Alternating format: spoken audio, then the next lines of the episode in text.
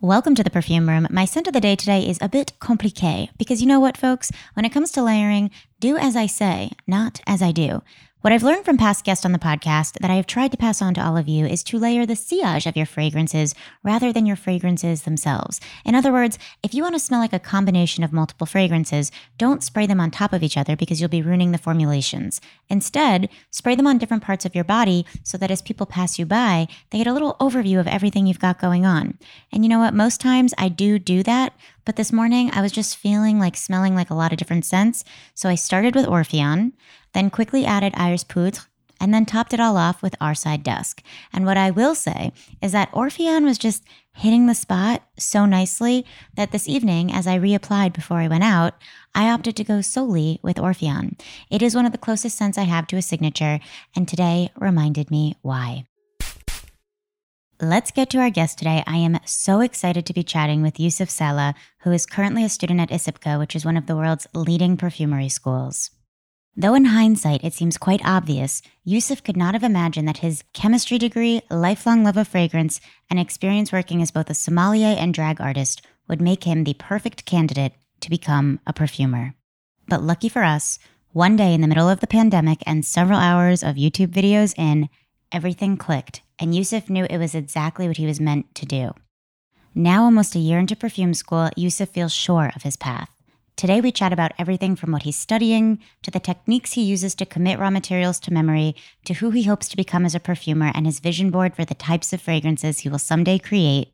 And of course, the scents and the people who wear them that have been most formative to his olfactive tastes and memories. Here is Yousif.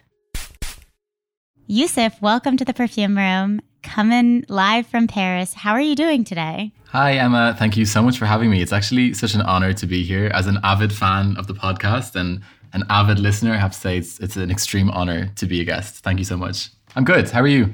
I'm so excited. I'm great. I'm so excited to have you. And it's funny because I, I I remember when you started following the podcast and like sometimes we would DM and then I think I like looked at your Instagram one day and I was like, oh my God, this guy's in perfume school. Like this is I was yeah. just it's it's fun to to talk to someone who's who's going through it. yeah, you are officially going through it. You are a student at ISIPCA, right? Mm-hmm. Indeed, yes. Okay, let's settle this debate once and for all because I've had other ISIPCA guests. Is it ISIPCA, ISIPCA? How are you pronouncing it these days? I say ISIPCA. ISIPCA. Yeah, okay. that's how I'm saying it today. It depends on my mood. Sometimes it's ISIPCA, but for me it's Isipka. Mm-hmm. It has more of a flow for me. How do you say it? You know, I've heard both. I think I, I think if I'm just like naturally off the cuff, I would say Isipka. Isipka, yeah. But you say is, Isipka? Wait, no. I say the same I'm, as you. Oh, you say the same. Okay, we and, say okay, the same. another. Now that we're on the topic, yeah. Do you say narrowly or neroli? Oh, I say narrowly. Me too. Yeah, but sometimes neroli. The thing is, when we're learning the raw materials, our teachers are French, so we mm-hmm. learn some of them with a French accent.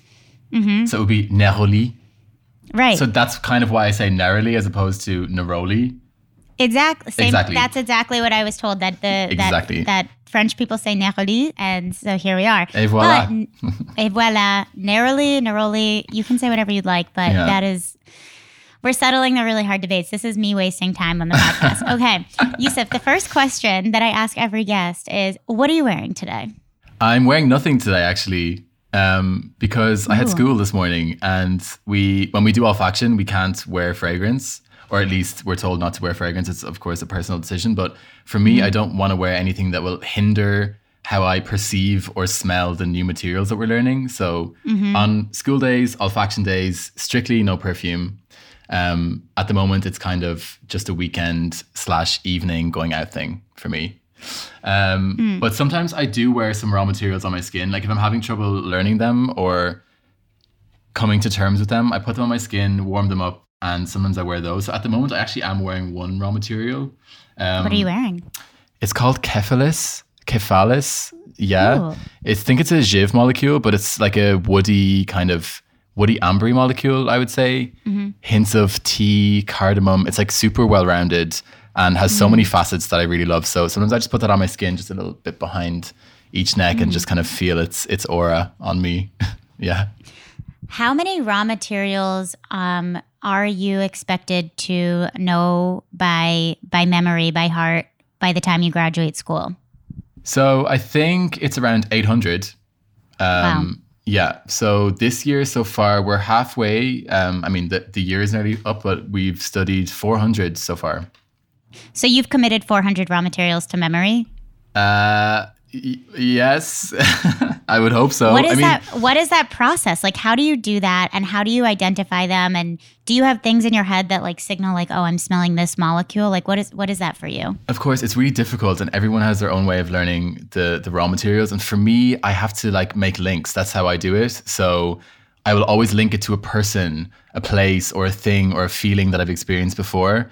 Um, and because some of the materials, like the synthetics, for example, they're so abstract, it's really hard to to find links like that. But for me, it's kind of mm-hmm. important because there's no other way that I can learn it for me specifically. Like this is the strangest thing I've ever done because I've been in school before. I've had to memorize stuff like writing and prose, but I've never had to memorize smells. It's like the strangest experience Right. ever. Because mm-hmm. usually, like, you probably know yourself from smelling perfume and fragrance, you kind of just get it in your memory after a f- couple of times smelling it. Right. And that's kind of the same way with the raw materials too, but there's an added layer of they might have like really horrendous names that are super long that are impossible to learn, or mm-hmm. they're synthetic and abstract, and they I can't link them to a thing that exists in nature. They don't they don't actually exist in nature. They're completely artificial. So it's difficult. But for me, I like to make links. So yeah. Can you can you give an what I do. example of like one that was particularly hard for you to commit to memory and what made it so difficult? Yeah, there's one. there's one really interesting synthetic which has it's like a very you know boring synthetic name dimethyl sulfide. Mm-hmm. But after a while, I was like, "What does this smell like?" And I could not get it. I was constantly like, "This is on the tip of my brain. I know what this smells like, but I cannot, for the sake of me, like place it. Mm-hmm. It smells like corn on the cob covered in butter, Wow. Okay. like straight up." okay. So once But now that that clicks, you've made that connection, you'll I'll never, never, forget, it. I'm never going Right. to forget it. So that's really fun, and that happens a lot actually. So yeah, that's Hmm. kind of that's kind of fun. So are you at a point where you can identify like isolated materials in an accord? Like would you be expected to be able to pull that out of some sort of formulation? I mean, in our actual curriculum, no, but Mm-hmm. I probably could a little bit. I mean, like we're at the moment where we're still learning the palette, so we're still getting to ter- coming to terms with the, the the materials and like trying to learn all of the ingredients. Mm-hmm. And next year will be a lot of that kind of like extrapolation, getting accords, trying to figure out what's inside, breaking them down, pulling them apart. But at the Mm-hmm. moment, we're just learning the materials. Um, but it's interesting because when we first started, like six months ago, and we were learning naturals, trying to explain them was really funny because um, my class is so diverse and like international. There's people from all over the world. And so Mm-hmm. when I would smell tuberose, I would have a completely different reaction than somebody else who's from India smelling tuberose, for example. Do you know? Right, right. Yeah. So we would have so much fun, like discussing the materials and finding the language to describe them. Mm-hmm. But yeah, at the beginning, I was describing them with words that I knew and could like hold. But now with the synthetics, I find myself describing some synthetic smells with other synthetic smells, if that makes sense. Right. So it's just the vocabulary is widening. I'm just becoming more eloquent, I guess, in the way of describing. And yeah, so that's kind of how I feel now. It's really fun. Let's go back a few steps. You were talking about having people in your classroom all over the world, and obviously there is a there is an accent here. When we initially spoke, um, I told you that you sounded like Connell um, from Normal People because Mescal, of that's my that's my you know the deep Irish voice. I was like, oh, Connell. and so, what were some of the smells of your childhood? Where in Ireland did you grow up, and and what was your relationship to fragrance before you went to Isipka? Sure. So actually, I was I was born in Bahrain, which is in the Middle East. Oh, it's okay. a very small country, kind of like nestled in between Kuwait and Saudi and all of these countries. And so I lived there for like five years. My father's from there, um, and I moved to Ireland when I was five. So I mean, I've grew up in Ireland. Like it's all I know basically. Of course, I have memories from Bahrain too, but my core memories are from Ireland, and that's my home. But yeah, growing up in Ireland, I was kind of I was exposed to a lot of scent, but not good ones. you mm-hmm. know, mm-hmm. like if we're talking about fragrances, for example, I grew up in the 2000s. I think you're the same. And all of the blockbusters were like very much present in my life, like around me at school. My mum, my aunties, family members, everybody was wearing scents, those designer scents of the time. And I have so many core memories of those. And it's funny now that I'm studying them in school, the links are immediately there. Like, Right. I'll smell Euphoria, and I'm like, my mum wore Euphoria, or I'll smell L'Eau D'Issey, and it's like my auntie Emer wore L'Eau D'Issey. You know, like I make these links like immediately. I think you do it too. You know, it's like it's Yeah, so yeah. yeah, of course. Um, but Ireland itself is it's fragrant in a way that's interesting because it's I grew up in the in the in the Midlands, kind of not countryside countryside, but like town countryside, so like kind of half and half. So I wasn't like on a farmyard. And I think a lot of people associate Ireland with like farmyard and like animal and hay and all. Uh, that's kind of not what I was growing up around. But I have to say, um, I would spend time with the bogs. You know, like peat. Like that's something that is really.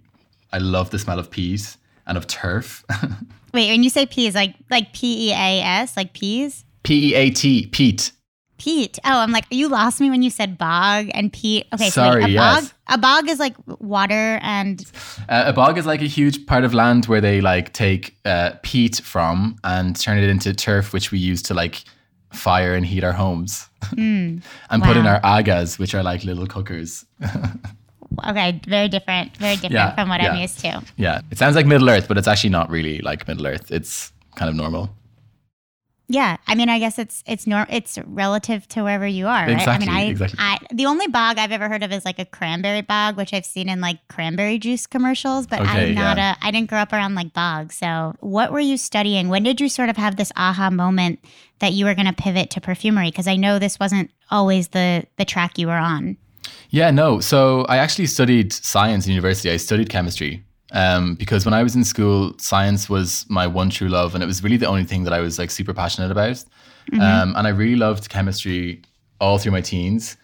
Um, so naturally, I just studied chemistry. I didn't really know what I wanted to do per se. Like I had no, I had no vision of myself in my mind what I wanted to do. But I studied chemistry, and it was really tough. Like I have to admit, it was really really hard. And halfway through my degree, I actually took some time out and uh, I started working in a wine bar because I wanted to save money. I wanted to have a break. I was a bit overwhelmed.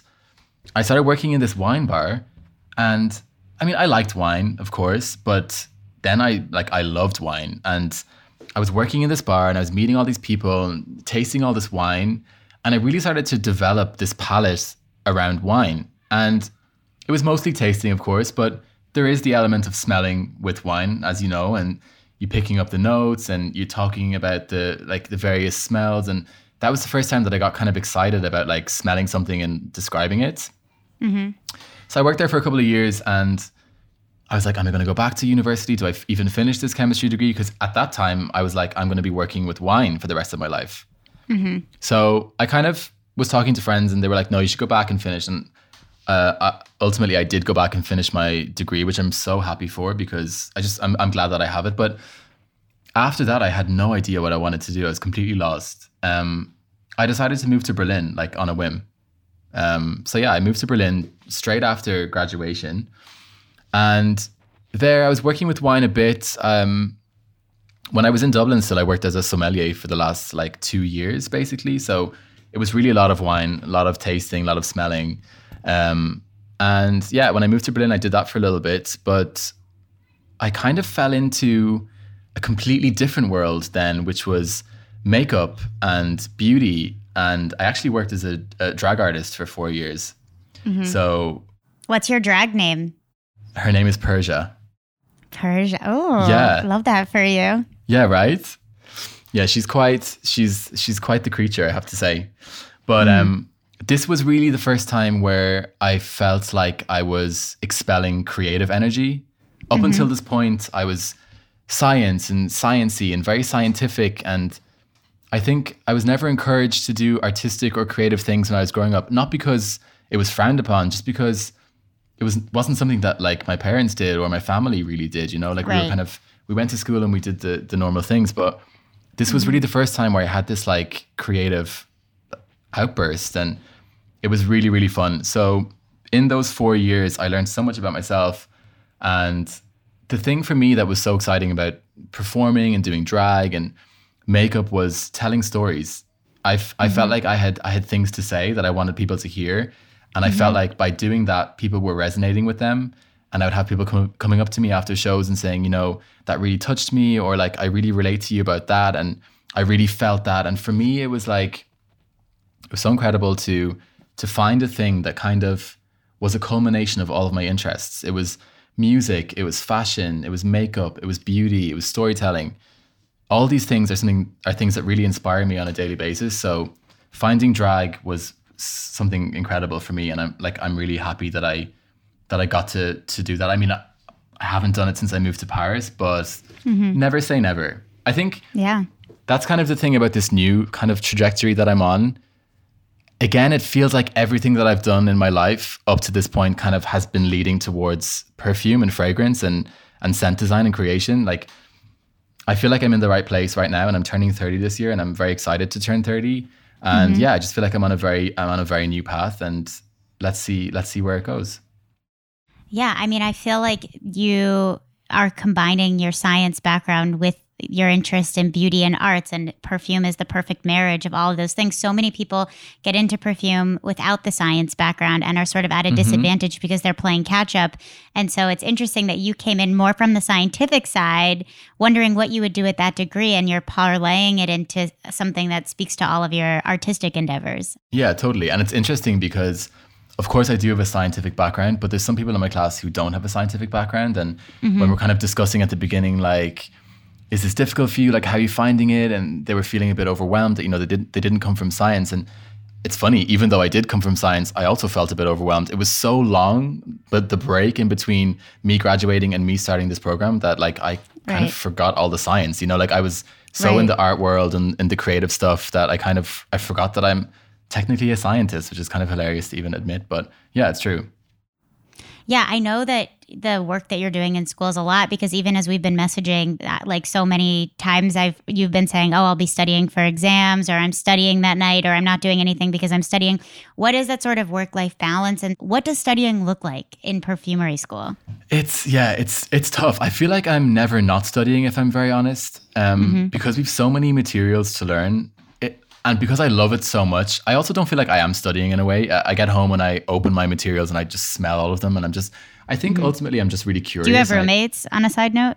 I do have roommates. Yes. Oh, so that you must have a very fragrant apartment. That's why I ask. I mean, it's all kind of like contained in my room, but sometimes they come yeah. in. I can sh- I show them the treasure chest, and I'm like, "What do you want to mm-hmm. see? What do you want to smell?" I feel like a little, yeah. like a little owner of a little haberdashery uh, of scent. but no, it's really fun. And uh, if my friends come over, that they see the materials, everyone's just like mm-hmm. amazed at like what because it it's really like I'm not going to lie, it's so intense. It's it's kind of the craziest thing I've ever done, and sometimes I have to like pinch myself that I'm actually doing this. But I'm so happy, and I just feel so grateful to be able to do it and like have access to these materials that are just so incredible. So, yeah, studying for me is um, a lot of smelling. Mostly, we're just smelling this year. As I said, we're learning the materials, getting to know them. So, it's a lot of Excel spreadsheets. It's a lot of smelling. It's a lot of blind testing. It's a lot of yeah. It's a lot of that. Hmm. And what is the admissions process to get into ISIPCA? Like once you decided, wow, I need you had told me before when when we were talking before this interview that you sort of had this moment that like brought you to tears when you mm. realized that you wanted to go to mm. perfumery school. Like what was that moment and what what was the admissions process after that? Sure, yeah, of course. Um, so during the pandemic, uh, as I was saying, I was working as a drag artist and a performer, and I lost all of my work in the pandemic, and it was really soul crushing and really stressful actually because I hadn't I had no backup plan. You know, I was like, if this doesn't work, what am I gonna do? And so I really had to right. like take a step back, sit down, reassess essentially everything. And I went back to the drawing board and I was like, what am I interested in? What do I see myself doing in the future? Like, what what do I want to do? And I was I, I want to tell stories. I want to be creative. I want to do I want to perform? I'm not really sure, but I think ultimately I knew I wanted to be creative, work somewhere in the arts. I had this background in makeup and makeup design, so that was always there as well. And during the pandemic, I just got really, really into into fragrance. I always was into fragrance. I, as a teenager, I spent all my pocket money on fragrance, and that was something that was very much present in my life. But it was never something that I thought I could do afterwards. Like the fact now that right. I, I went to I went to science school, like I studied chemistry and science and didn't immediately pursue perfume. It's like I'm kicking myself now because I feel like not that I wasted 10 years, of course, everything I've done has, has led up to this moment and I have so much Right. experience and, and, and, and, and things to say. But yeah, there's people in my class who are like 10 years younger than me. And I'm like, oh my God, if only my brain was, you know, that agile. Like I really wish I was that age now starting this. But again, it, it's all relative, obviously. Um, so yeah, during the pandemic, I was, uh, I was very confused. And I think I was looking up like like a two week summer course of fragrance, and the GIP, the Grasse Institute of Perfumery, have a two week course, and I, I was looking up that because I just wanted to learn a bit more about about scent and about fragrance mm-hmm. creation. I was watching all of the YouTube videos. I was on Fragrantica literally twenty four seven. Reviews, buying sample sets, buying discovery kits. What's your Fragrantica handle? Drop the handle. Do I don't actually have an account. No, I don't leave reviews. Oh, okay, okay. I'm like a silent. I'm a silent watcher. I see, But yeah. this was really funny. I discovered yours by accident. I mean, Oh, I don't know if really? you have you ever like share, have you disclosed your Fragrantica handle? Yeah, there was like ever? one episode where I did it, and then in my bio, because people, I started saying things in TikToks where people will be like, "So and so already said this on Fragrantica," and I was like, Oh, "I'm you're like, it's so and so on Fragrantica." okay. Like that's me. I wrote it, and then I made a video about it. Okay, Um, because it was. but it- yeah, I disclosed it. Okay, okay. No, because it's funny. I kind of had like an aha moment with that because I was listening to one of your episodes where you were talking about Tangerine Boy and your mom having Tangerine Boy. Yeah. And Mm-hmm. Then I was like on Fragrantica like weeks later and I was looking at reviews of Tangerine Boy. Mm-hmm. You and saw I saw this I really that. long one and I was like, that sounds exactly like Emma. And it was you, It I is think. me. Yeah, It I is guess me. so. It is me. Yeah, okay. I, I originally made it to be anonymous, and that's why I made an alias, Emerson, because it sounds like it when my name is not So Emerson. original, And then, yeah. So original. and then I was just like, what am I doing? Like, it's so obvious. If anyone truly listens to this podcast and knows my taste and looks up any of the perfumes I talk about on Fragrantica, you'll see that like there's one person who writes about all the perfumes I talk about. It's obviously Mm, It's you, me. the gatekeeper of Fragrantica. Yeah, yeah. Um, okay, Um, so you were you were peeping Fragrantica. You were watching all the videos. You were looking up. I think we've all. I think everyone who listens to this podcast has contemplated a two week perfumery course at Grasse. I haven't done it, but I, I get it. you I know exactly it. what you're talking about. Yeah. yeah. Um, so anyway, yeah, I was doing that, and then I was while I was just uh, in this like rabbit hole of fragrance careers, I stumbled upon the master's program at ISIPCA, and there was some there was like a four part or five part YouTube series basically highlighting the course. Have you watched those? I haven't gone that deep, but I Okay, yeah, so that's quite deep. But Yeah. anyway, so I watched those videos and I started like bawling, crying in my bed at home because it just felt like we were going I was- through something. It was. I, I was going pandemic. through it really, and this video just came to me, and I watched the videos, and I was like, "This is it. This is the moment. This is the aha moment Mm-hmm. that I had." I was like, "This is what I want to do for the rest of my life," and Mm-hmm. it, it's it at the time it just seemed so correct. Like that was it. Ah, I love that. And so I was like really looking at this course and I was, you know, checking the list of requirements and I was like, me, me, tick, tick, tick. I felt like I ticked all the boxes and Yeah. they were looking for someone with a science background who was creative, who was Right. like passionate about fragrance. And I just felt like that It was made for you. Yes. Yeah. Yeah. So Yes. that was that. I have to say I was really um, hesitant to apply for quite a while because I knew it was daunting from watching the videos and from hearing experiences. I knew that it was maybe daunting to get in. You know, it was quite a an involved process. Um, I would hate to have been rejected. Also, that kind of played on my mind a little bit. You know, like I almost didn't apply for the fear of not getting in. You know, that kind of almost held me back. But Totally. I went for it in the end. Guys, huge, epic, big announcement. I am so excited to share that a longtime friend of the podcast has just become an official partner of the podcast. Twisted Lily, my go to destination for authentic, hard to find niche and luxury fragrances, is sponsoring Perfume Room for the entire month and is hooking you all up with a special, larger than normal discount code, which I will share with you all shortly. I mean, come on. As if we did not already stand Twisted Lily enough, but we do. And this is an ad, so let me tell you why. Twisted Lily fragrances are 100% authentic, brand new, and straight from the source. So there is never a chance that you'll receive something that's fake or expired. Also, Twisted Lily makes online fragrance shopping easy and fun. You can sort fragrances by brand, price, fragrance family, even mood. And if you're looking for a little more guidance, use my personal favorite feature, the Match It tool.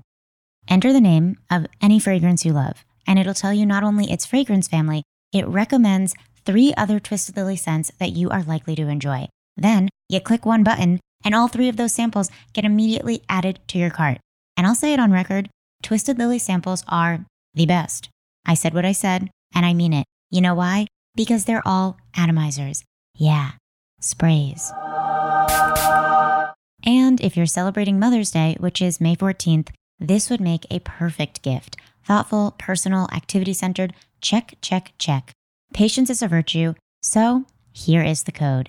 Now through the end of June, get $25 off any purchase over $100 with the code Perfume Room at checkout.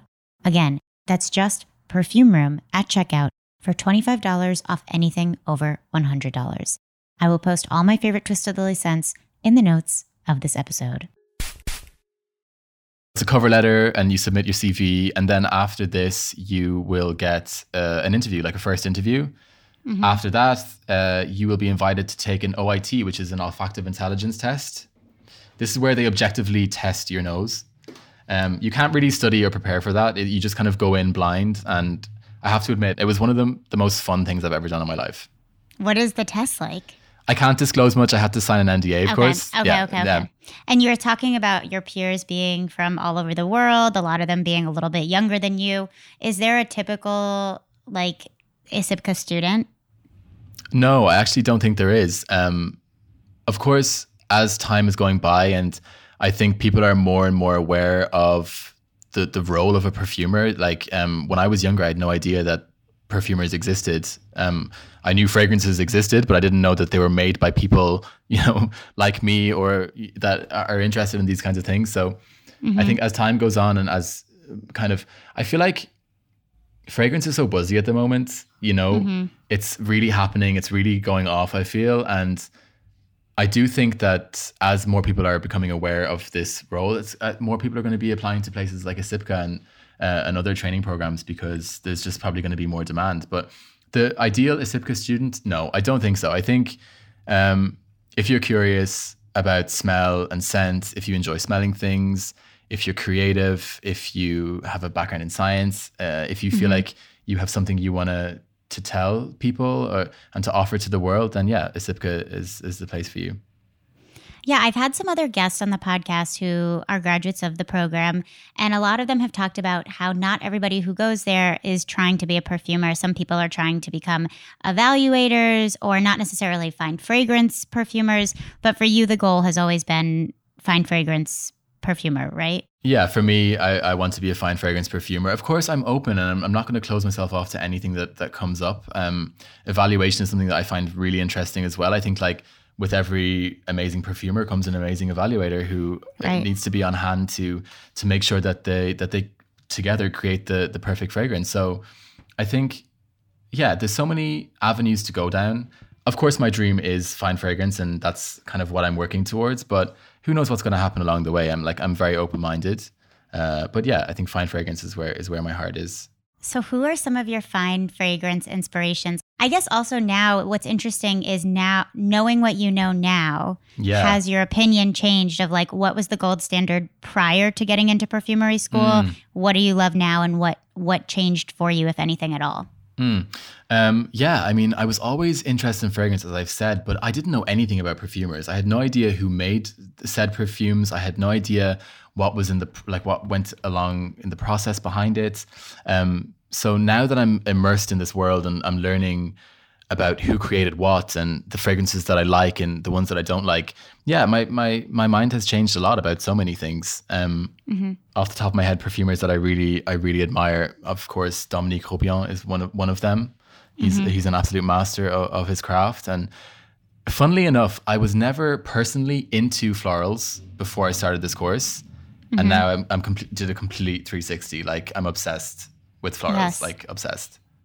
I think everyone sort of goes through that on their olfactive journeys of just like their noses, their taste changing. Uh, yeah, because I, I can think of so many fragrances that I used to never, I used to hate orange blossom scents. Mm-hmm. I just, mm-hmm. I, I just never wanted to smell like that. And now I douse myself in orange blossom scents. They're amazing. Like all the, it's, yes. I don't know if it's similar in the in the wine world too, but things um, that once were repulsive to me are now so compelling to me. And I don't know exactly why that is. Oh my God, absolutely. And I think like It's probably down to the fact that you're training your nose as well by smelling all these fragrances, like n- finding out what you like, what you dislike. Of course, you, Mm-hmm. you're building more of a vocabulary around that. And for me, in my mind, there's no such thing as this smells gross and this smells amazing. It's all a spectrum. Right. And It's a the thing- spectrum. I love it's a spectrum. And the things that smell in uh, quote unquote gross, I always try to find something beautiful in those smells.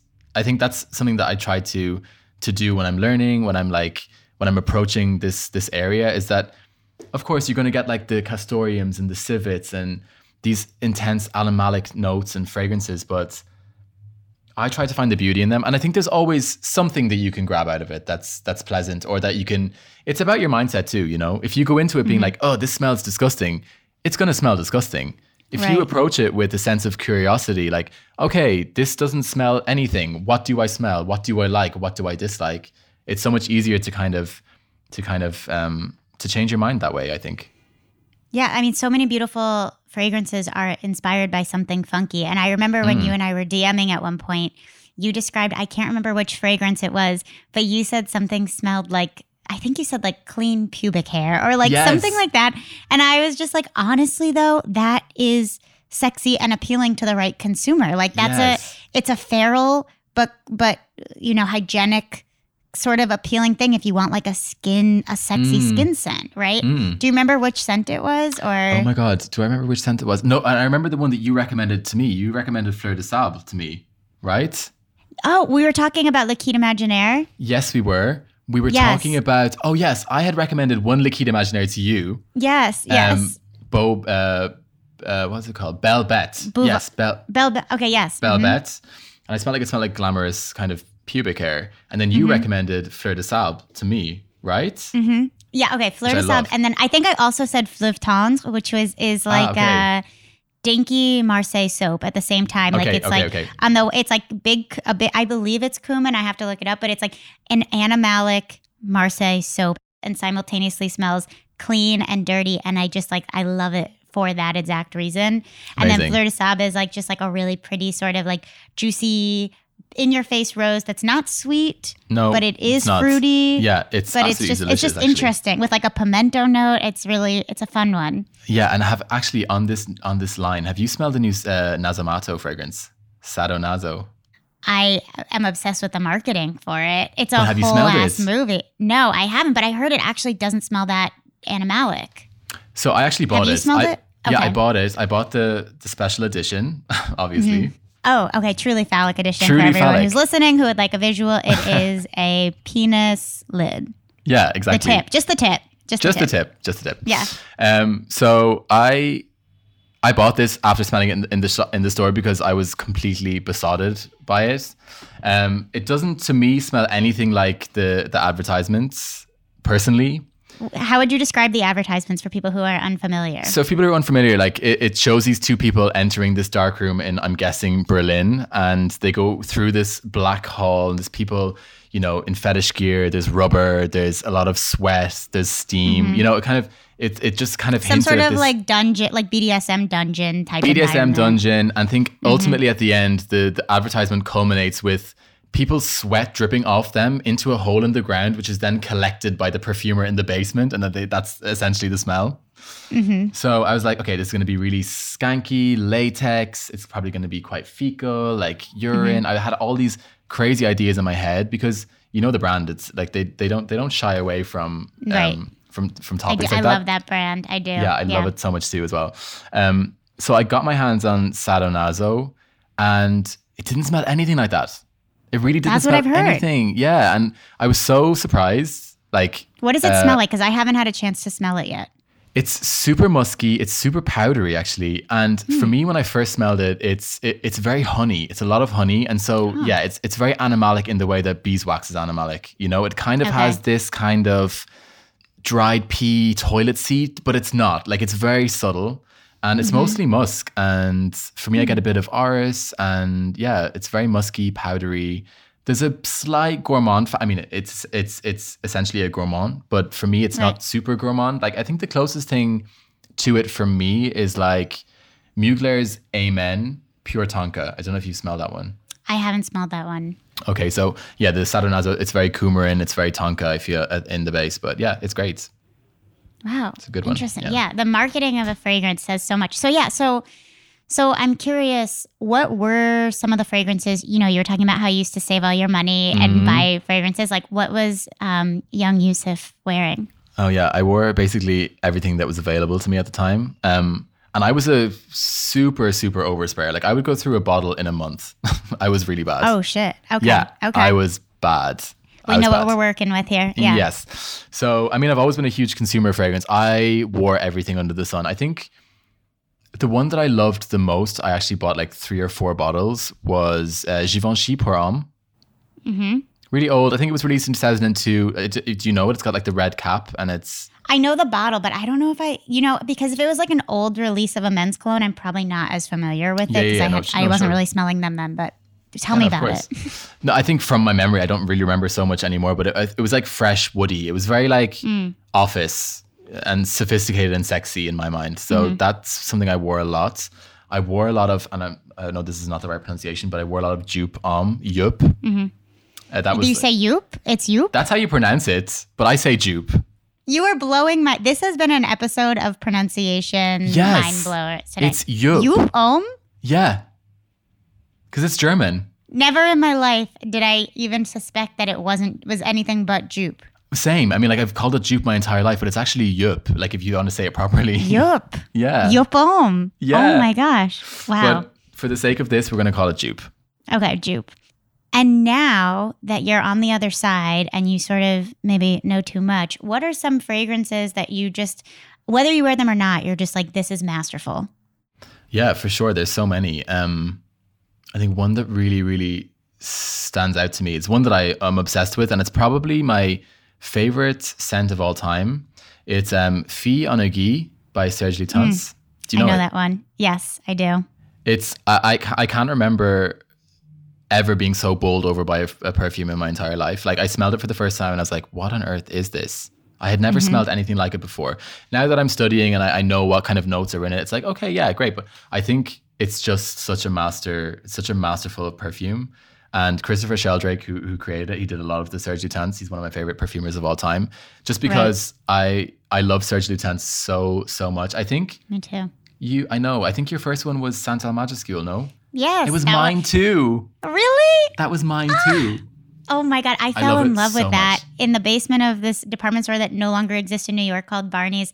I feel like so many guests I have on this podcast, Serge Lutens is like a gateway for them For into sure. there's something so there's something so magical about those fragrances and no matter how many other niche and or luxury brands I try as I go further and further I still go back to that bottle of Santal Majuscule which I don't even I think it's discontinued now or you can only Is get it? it on there Oh, you can't get it in the well. I don't think you can even get Serge Lutens in the states anymore. But I don't see it quite frequent. I don't know. Maybe Okay, you can yeah. order it off their website. yeah. No, I love Serge Lutens so much, but yeah, uh, en Aiguille is one of my favorite scents of all time. I think it's so Mm. beautiful. That f- the fear balsam, the dried fruits, like the Yeah, it's very piney. It's, Yeah. so piney. It's so sappy and honeyed, and just it's so delicious. Yeah, it's it's amazing. Um, but there's Yeah. many. Like I, I love so many so many fragrances. I think Portrait of a Lady is one that it will have a very close place in my heart. It's, it's so beautiful. And actually, last Christmas I gifted it to my mum. It was Oh, it's the that's so first nice. niche one that I got for her, and she was obsessed with it. So I think she's going to be wearing. I, I, I did a mistake because now I'm going to have to buy it for her every single year. I think, Yeah, you, you but it's fine. made the standard I've set high. the bars so high, I- but yeah, Portrait of a Lady. I feel like so many fragrances since its um, popularity have tried to sort of come out with their answer to it. like this is yes. this is our roseberry patchouli fragrance. Yeah, yeah, But yeah. there's something about that one that will just never. I've smelled so many in a con- in that overarching genre, and there's something that just always pulls me back to Portrait of a Lady. no, it totally reigns supreme. It totally reigns supreme. And uh, yeah, as much as I, I like, I bought a bottle of Portrait of a Lady for myself two years ago. I don't wear it anymore, but Mm-hmm. I love it so much, and it's in, it's in my collection, and I really, I really treasure it. Another one that I used to wear, which I could never put on me now, is Oud Ispahan. Mm. You know, I is that that's the Dior scent, That's right? the Dior one, yeah. You know, I haven't actually. If I've smelled it, it's only been in store because I feel like so many people have talked about that one, and I it's Yeah. very it's like a rose oud, right? It's a rose oud, yes, of course, Yeah. but it's it's so sharp and screeching and intense. Mm-hmm. And at the time, I loved it so much, but I, I couldn't put it anywhere near me anymore. I think I went through Mm-hmm. a phase of like rose oud, and that was literally all I wore exclusively. Mm-hmm. Um, one of my favorites is Santal Royal by Guerlain. Also, do you know this one? It's another rose Mm. yes. oud yeah, combo. beautiful. hmm But yeah, it's beautiful. But I, yeah, I, I kind of You, but- you overdid it.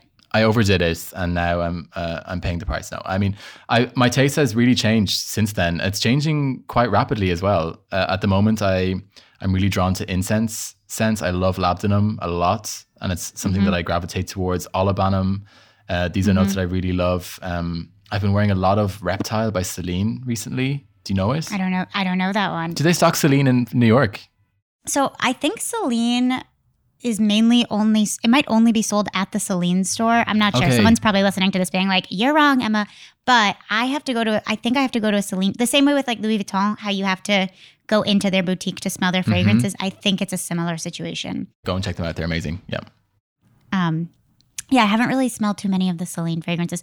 So okay, so you you mentioned you got your mom, you gifted your mom Portrait of a Lady. Mm-hmm. Was she sort of wearing scents in that genre, or are you sort of like opening up a new category to her? I think I think it did open a, a new category to her. She she wore a lot of fragrance too when I was growing up. She was she never had a signature scent. She always kind of flitted between genres. She she loved Daisy by Marc Jacobs. She wore that for quite a while. Um, oh, pomegranate noir was a huge one for her. Like that was that was I think the closest that she's gotten to a signature scent. Okay. Um, which I actually I really really love pomegranate noir. I think it's really beautiful. Um, very Christmassy to me. As someone who doesn't celebrate Christmas, I'm like, this is this is what I think Christmas smells like. It's very Christmassy, yeah. So yeah, she wore a lot of, you know, Euphoria. She wore Gucci Guilty. There was all of these kinds of scents going around, and I think when I when I kind of started saving up money and I was buying presents for her, I always gifted her perfume. So she would kind of wear what I what I gifted her in a, in a way, but she she really enjoyed it, and she was very open minded when it came to scent. But um, I think Portrait of a Lady now has set the bar. She never wore like a rose fragrance before. And she would always say like, "Oh, I hate rose. You know, it's so so old lady, or it's so like you know mature." But um, I think Portrait of a Lady really changed her mind. It's so beautiful. Yeah. I think that's a good segue into a question that I forgot to ask you at the beginning, which is do you have any fragrance hot takes or controversial opinions? Oh yeah, this is a tough one for me because I do and I don't. Like okay, so I was thinking about this and I think the biggest hot take, I don't know if if, if it even if it even is a hot take or a controversial mm-hmm. opinion, but the overuse of like ambery woody notes in like blockbuster male fragrances, it drives me insane. Like I Can you give some examples? I hate them. Like Invictus, for example. You know, Mm-hmm. it's like it's like an overdose of like Timberol or Cedramber, or one of these. It's like a synthetic molecule that's I can only describe it as like piercing and screechy. Do you know what I mean? when Mm, I you do smell what it on mean. the street and Yes. it like it pierces your brain.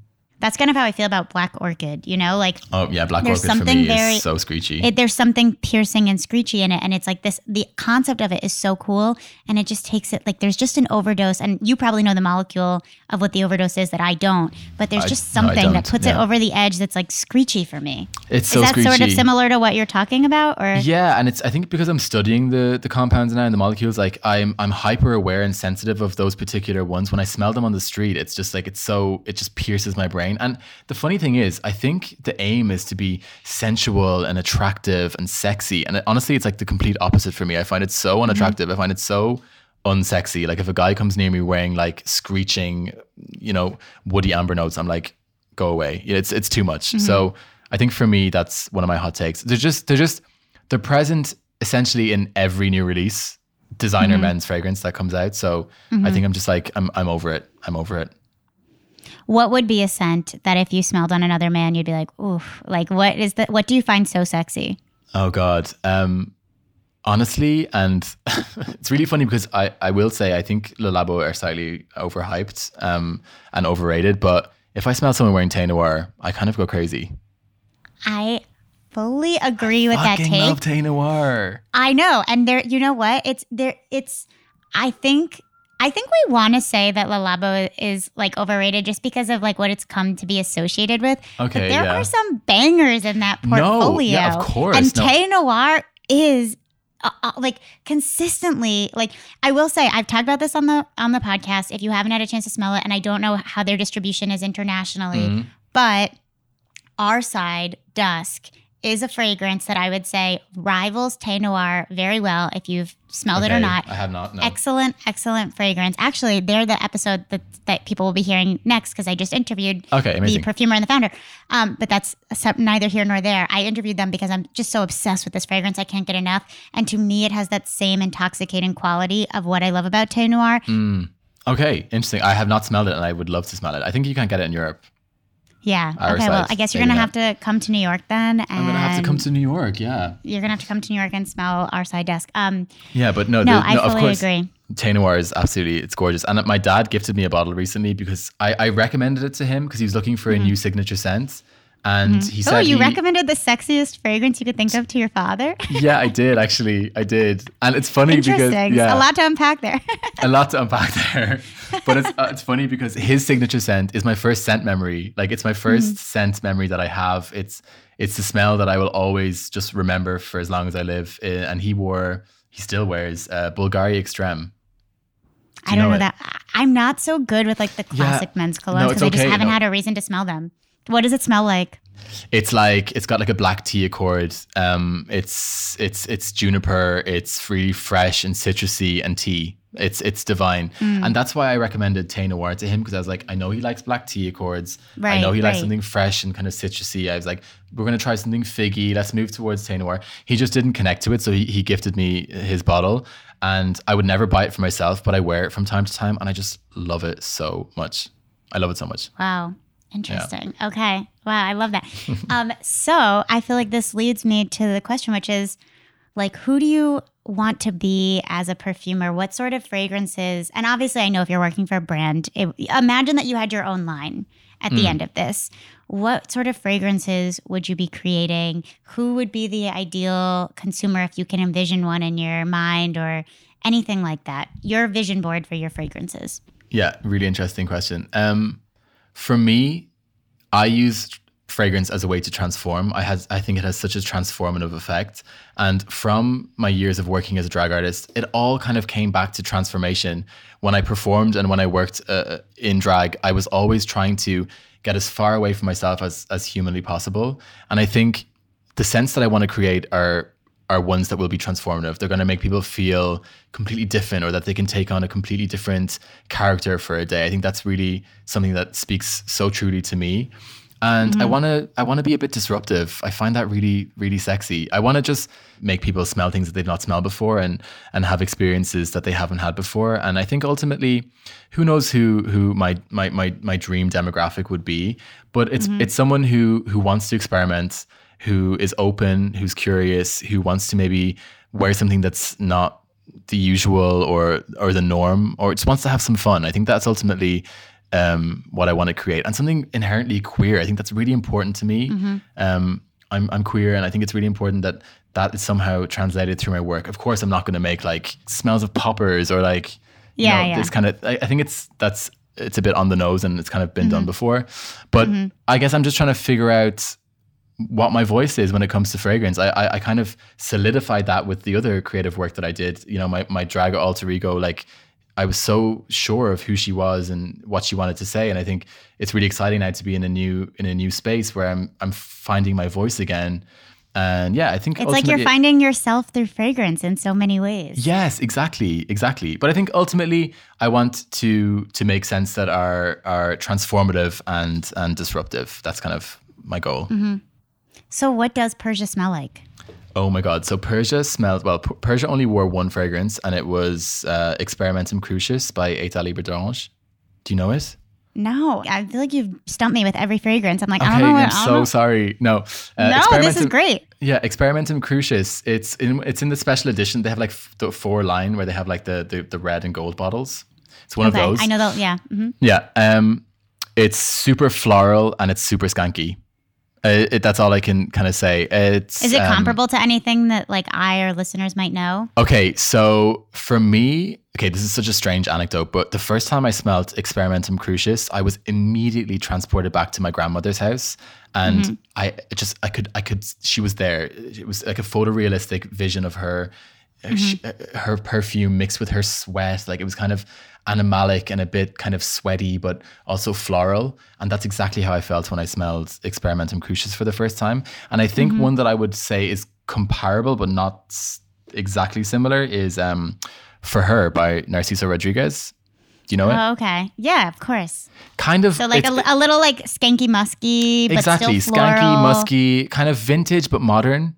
Yes, Um, I love that. Yeah, and I think Experimentum Crucis for me is that, but it's like skanky, skanky, skanky, skanky, which I love.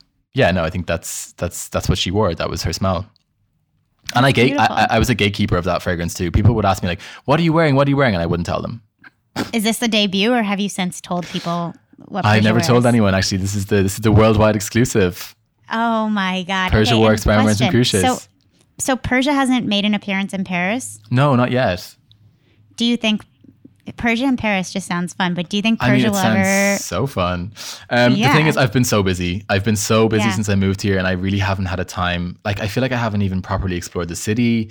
And like, I love Paris, and it's amazing. But I've been studying uh, so much and and so often. So no, Mm-hmm. Persia hasn't made an appearance here yet. But who knows? I think she should. I feel like she would fit in very well She in belongs this in. Paris. Yeah. Yeah, I think so. I think so too. Yeah. So, what is your social life in Paris like? My social life in Paris, I would say it's very much revolving around school at the moment. Uh, Yeah. I go to school every day. I see my classmates. Um, so I live in Paris, in the city, and my school's in Versailles. So I have to travel for like an hour and a half every day to get to school. Wow. So I wake up super early. I get home pretty late, and yeah, if I have to study, then I'm just kind of studying. And at the weekends, I mostly just. It sounds so boring and lame, but I go to perfume stores and I just like peruse and I smell perfume all day. Like it truly never ends. It truly never ends. I mean, listen, I live in New York City, another city where you think I'd be doing funner things, and all I'm doing is like looking for perfume stores and Yeah, smelling. lo- So I I, fully, I fully understand and agree. Um, and I'll be in Paris soon, so Yes, maybe we you're gonna be in Paris link soon. up and and smell I'll give you some recs. You have some recs already of stores? I have a few. I've bookmarked what people have told me, but I'm Okay, sure there are I'll others that I Yeah, yeah, should for sure. that I should know. Yeah. We have one last question before we move on to the final segment, which is how much longer are you in school for, and do you plan to be in Paris when you graduate? Yeah. So I've just, I'm basically at nearing the end of my first year of, of the master's and it's been incredible. Uh, I have two more, two more years. So it's three in total. And ultimately, my goal is to work for a, a big fragrance house or a big fragrance company. So after I finish and, and graduate from this master's program, who knows where I'm going to be? I would probably love to do an internal train, training program at a, at a fragrance company.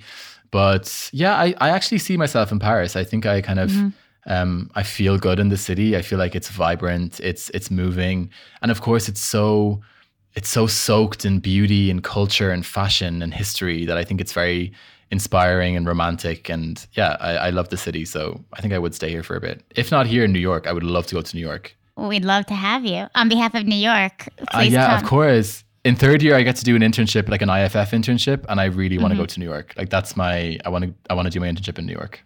Put it out in the world. Let's start manifesting right here, right now. We're manifesting it. We're manifesting it. Yeah, yeah. For people who are listening and are like, this sounds so cool, I want to go to perfumery school, what advice would you give them?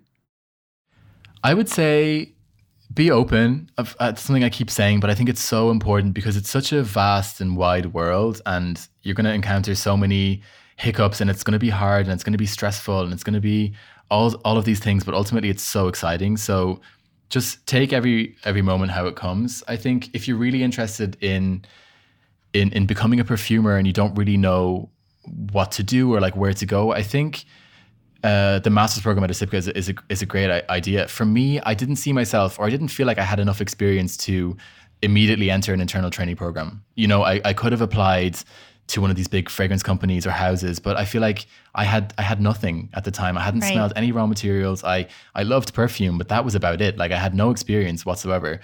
So I mm-hmm. feel the program at ISIPCA, it's incredible for so many reasons. You have access to like 800 materials that I would never have access to usually, you know.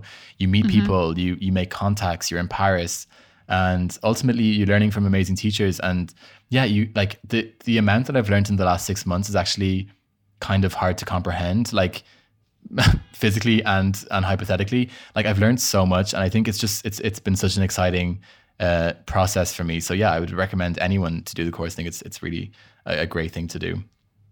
Well, we're so excited for where your path ends up and for all the fragrances we have yet to smell that you will someday create. Watch and with that, we have space. Watch the space. We have one final segment of the show, which is a rapid fire scent association called What's That Smell?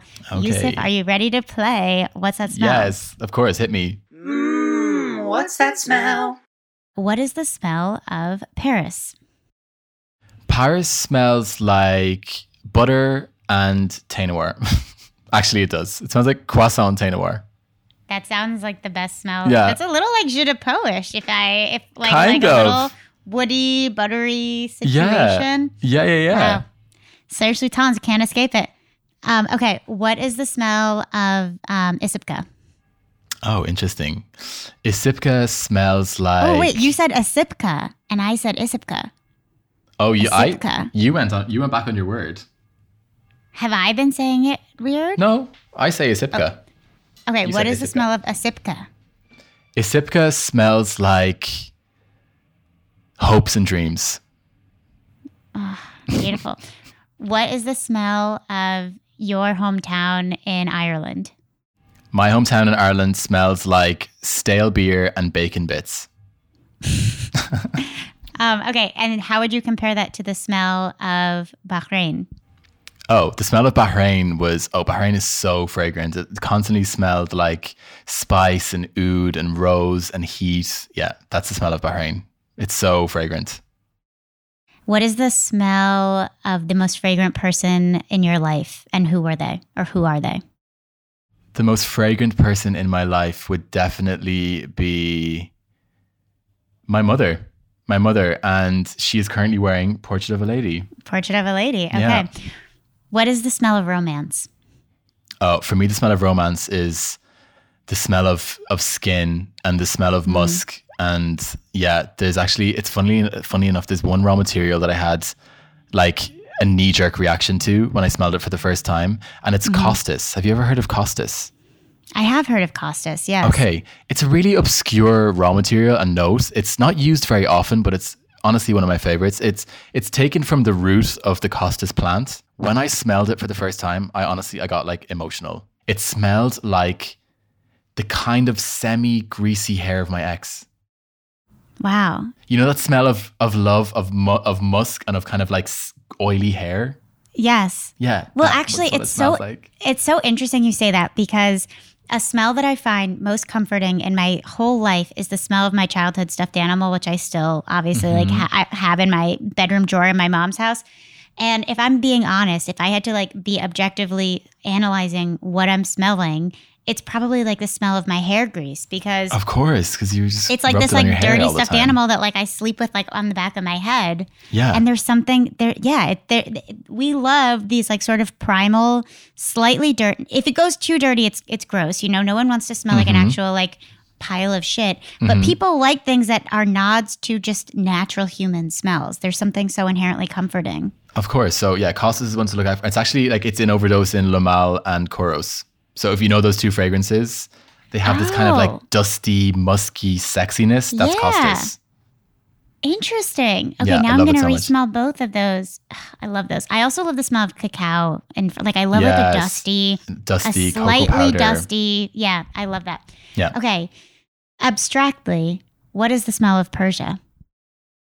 Persia smells like rebellion and sex. Hmm.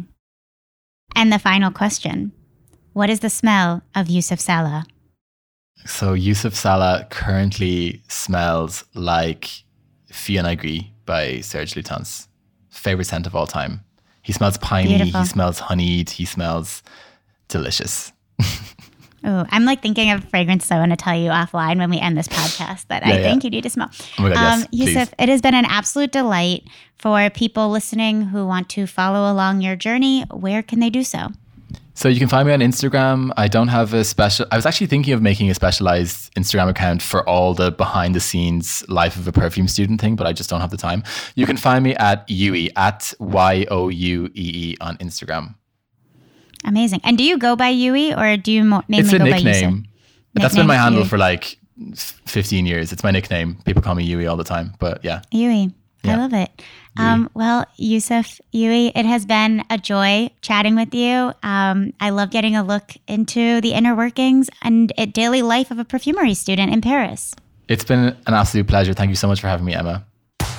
This podcast was edited by Joe Leonardo. Music is by Max Vernon, and illustrations are by Israel Rodriguez.